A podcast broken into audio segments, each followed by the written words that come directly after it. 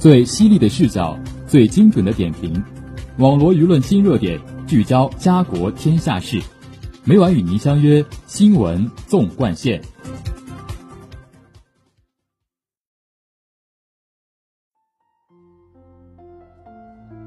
新闻每天发生，视角各有不同。欢迎收听今天的新闻纵贯线，与我一起聊新闻，说天下。我是今天的主播方胜男，今天由我为大家带来教育要闻。下面就让我们聚焦今天的第一条资讯。近年来，各地深入开展中小学生欺凌行为治理工作，取得了积极成效。但有的地方学生欺凌事件仍时有发生，严重损害学生身心健康，引发社会广泛关注，影响非常恶劣。为持续深入做好中小学生欺凌防治工作。着力建立健全长效机制。日前，教育部印发《防范中小学生欺凌专项治理行动工作方案》，启动开展防范中小学生欺凌专项整治行动。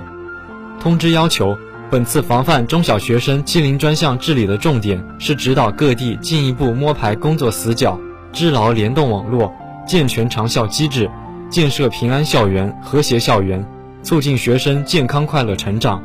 主要采取六项措施。一是全面排查欺凌事件，对所有中小学生和在校学生开展全面排查，对可能发生的欺凌行为做到早发现、早预防、早控制。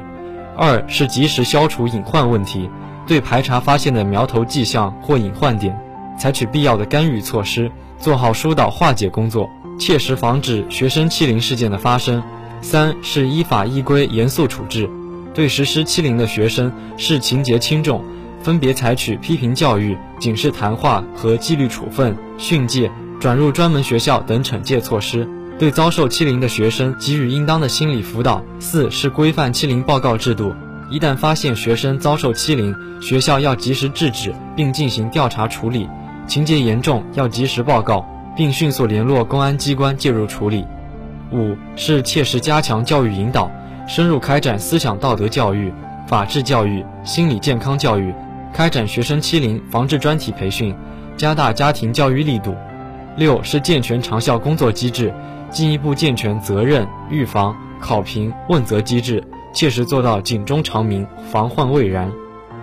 通知强调，做好学生欺凌防治工作是建设高质量教育体系的重要内容，是学生成长成才的底线要求。各地各校要高度重视，切实加强组织领导，做好周密部署，健全部门联动机制，形成工作合力，加强宣传引导，营造良好氛围，加大督查检查力度，指导学校不断进行防治措施，确保治理行动取得实效。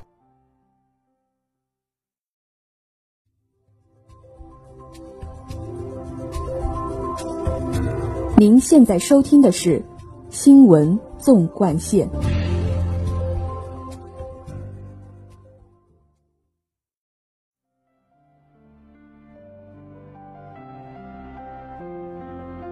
下面让我们聚焦今天的第二则资讯。三月二十四日，教育部召开新闻通气会，介绍校园贷风险防范有关情况。教育部财务司司长郭鹏表示，坚决抵制不良校园贷行为，严防死守不良校园贷是维护大学生权益的关键手段。高校各有关部门要各司其职，严防不良校园贷校内宣传和放贷，积极发动教职工和学生提供线索。举报开展不良校园贷的组织和个人，郭鹏表示，支牢政府的资助网是避免大学生陷入不良网贷的重要保障，要从以下三方面发力：一是落实资助政策，要做到应助尽助，督促指导各高校确保各项学生资助政策落实到位，提高学生资助工作管理水平，切实保障家庭经济困难学生学费、住宿费和基本生活费等保障性需求。二是开展紧急救助，做到应扶尽扶。高校要完整特殊困难救助机制，解决学生的临时性、紧急性资金需求。三是关注发展性需求，做到应帮尽帮，鼓励有条件的高校多渠道筹集资金，支持学生开展拓展学习、创新创业等，满足学生发展性需求。此外，他强调，各高校要正视大学生合理信贷需求，主动对接银行机构。配合商业银行和政策性银行，有针对性的开发完善手续便利、利率合理、风险可控的高校助学、培训、必要消费等金融产品，满足大学生正常的学习生活需求。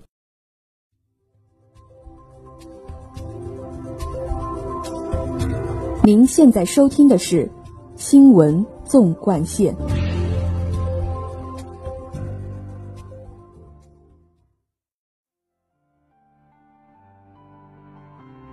下面让我们聚焦今天的最后一条资讯：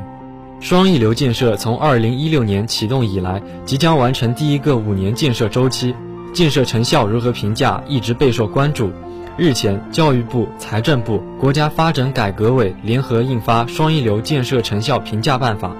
国务院学位委员会委员、北京师范大学教授钟炳麟认为，评价办法明确了双一流建设成效评价的原则、重点、组织方式及结果运用。对我国高校遵循教育规律、聚焦新格局发展需求、建设高质量高等教育体系具有重要的指导作用。钟炳麟指出，双一流建设的成效集中体现为一流人才培养和一流科研成果的结果评价，以及基于结果导向的增值评价。在一流人才培养方面，聚焦于学生学习效果的评价，将学生的就读经验与学习产出作为评价教学质量的重要标准。关注一流人才培养和高层次人才领衔的学科建设团队绩效产出的增量情况，在一流科研成果方面，注重在基础学科领域面向国家重大战略需求，解决关键核心技术卡脖子问题的成效，考察科研成果方面的增量。以及学科科研团队在研究问题推进上的学术增量，在关注高校与学科当前的发展成效的同时，双一流建设成效评价还关注高校与学科发展的潜力，评价高校与学科的可持续发展能力，引导高校和学科关注长远发展。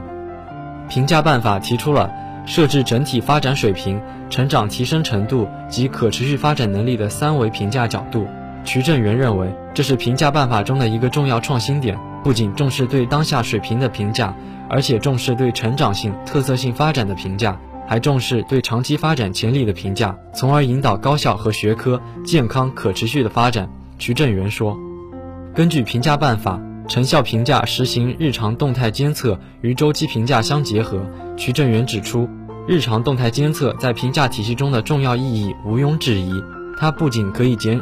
它不仅可以尽量减少评价对学校的干扰。让建设高校在相对安静的环境中发挥主动性、能动性，静心建设，久久为功，持续提高建设水平，还有助于社会各界了解和关心各个建设高校的发展动态，形成良好的社会氛围。北京大学副校长、中国科学院院士张平文认为，评价办法突出质量、服务和贡献，树立了正确的价值导向。从现有的国际大学排名体系来看。其指标普遍存在重理工科、轻人文社会学科，重科学研究、轻立德树人，重统一测量、轻分类考察，重国际标准、轻中国特色，重显性指标、轻服务贡献等问题。评价办法更加注重考察建设高校提高科技创新水平，解决国家关键技术卡脖子问题，推进科技评价改革的主要措施。在构建中国特色哲学、社会科学学科体系、学术体系、话语体系中发挥的主力军作用，以及面向改革发展重大实践、推动思想理论创新、服务资政决策等方面成效。张文平说，他认为评价办法摒弃了简单数论文、数帽子的做法，有利于引导高校和学科更加关注长远发展，面向世界科技前沿，面向经济主战场，面向国家重大需求，面向人民生命安全。不断向科学技术广度和深度进军，双一流建设目标的达成，不是靠行政发文宣布，或是学校自我宣称，也不取决于学生规模大小和学科布局结构是否综合，关键是要激发学校内生动力，集中精力抓好内涵建设，学校的人才培养质量、优势学科专业建设水平和办学声誉得到国际学界和社会广泛认可。钟炳麟说。节目的最后，让我们来关注一下明后两天的天气情况。明天是三月二十九日，星期一，小雨，十六到二十一摄氏度；后天是三月二十日，星期二，小到中雨，十三到二十三摄氏度。网罗新闻热点，评述潮流事件。以上是今天新闻纵贯线的全部内容，感谢您的收听，也欢迎您继续收听本台其他时段的节目。再见。